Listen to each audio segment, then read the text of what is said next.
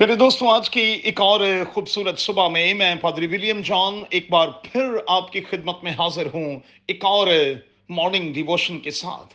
میرے ساتھ دیکھیں کرنتھس کے مسیحیوں کے نام مقدس پالوس کا پہلا خط، اس کا چودھواں باب اور اس کی بیسویں آیت۔ اور صبح کے لیے ہمارا مضمون ہوگا ایموشنل میچورٹی، جذباتی پختگی، جذبات کے طور پر مضبوط ہونا، تگڑا ہونا۔ میرے دوستوں، کچھ لوگ چیزوں کے ساتھ جلدی کے ساتھ اٹیچ ہو جاتے ہیں اور پھر بعد میں ایموشنل پین سے جب گزرنا پڑتا ہے تو پھر اپنے آپ کو کوستے رہتے ہیں۔ اس درد کو فیس کرنا ان کے لیے بڑا مشکل ہو جاتا ہے۔ اب سوال پیدا ہوتا ہے کہ کن لوگوں کے ساتھ ایسا ہوتا ہے؟ پہلے دوستو، وہی جو جذباتی طور پر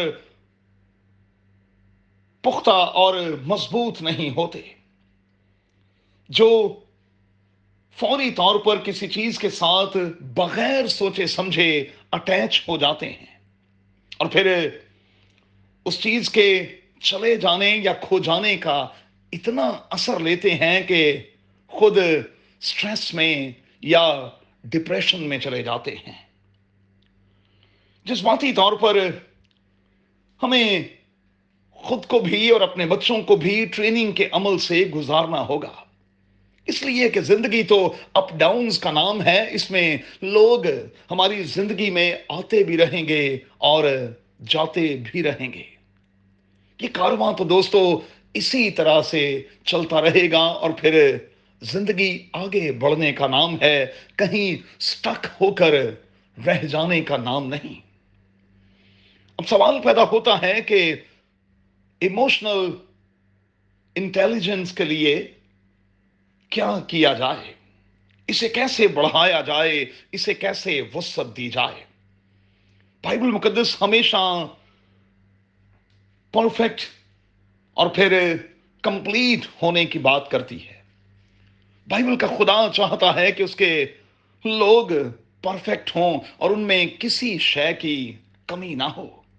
دیکھیے گا پہلا کرنتھیوں چودھواں باب اور اس کی بیسویں آیت، یہاں مقدس پالوس کرنتھس کے مسیحیوں کو کہہ رہا ہے کہ ہم سمجھ میں بچے نہ بنے رہیں۔ ہاں، ہمیں بدی میں بچے بننا ہے لیکن سمجھ کے طور پر ہمیں جوان ہونا ہے۔ گویا کہ بائبل مقدس کا تقاضا یہ ہے کہ ہم ایموشنلی اڈلٹ ہوڈ کے تجربے سے گزریں، اسپرچولی اڈلٹ ہوڈ کے تجربے سے گزریں، جس طرح سے مقدس پالوس گزرا۔ اور وہ اپنے سامعین کو کہتا ہے کہ جب میں بچہ تھا تو میری بچوں کی سی سمجھ تھی، بچوں کی سی طبیعت تھی، لیکن جب میں جوان ہوا تو میں نے بچپن کی ساری باتوں کو ترک کر دیا۔ اب دوستو، ہمیں ایموشنلی بڑا ہونا ہوگا، پختہ ہونا ہوگا، جوان ہونا ہوگا، اور اس کے لیے ہمیں چند ایک بنیادی سٹیپس لینے ہوں گے۔ پہلا، خود کا جائزہ لینا شروع کریں کہ آپ کیسے ہیں۔ دوسرا، دیکھیں پاسٹ میں اور ریسنٹلی آپ نے جو فیصلے کیے ہیں وہ کتنے دانش مندانہ ہیں، کتنے درست ہیں اور کتنے جائز ہیں۔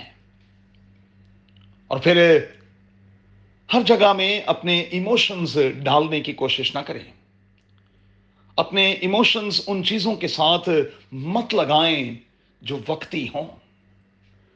یاد رہے کہ معیاری زندگی کا راز اسی میں ہے کہ ہم جہاں اٹیچ ہونا چاہیے وہاں اٹیچ ہوں، اور جہاں اٹیچ نہیں ہونا چاہیے وہاں سے اپنے آپ کو الگ رکھیں، دور رکھیں۔ پیارے دوستو، خام خواہ کے دکھ پالنا، خام خواہ کی پین لینا، یہ عقل نہیں ہے، یہ عقل مندی نہیں ہے۔ سو اپنے آپ کو ضائع نہ کریں، زندگی آگے بڑھنے کا نام ہے۔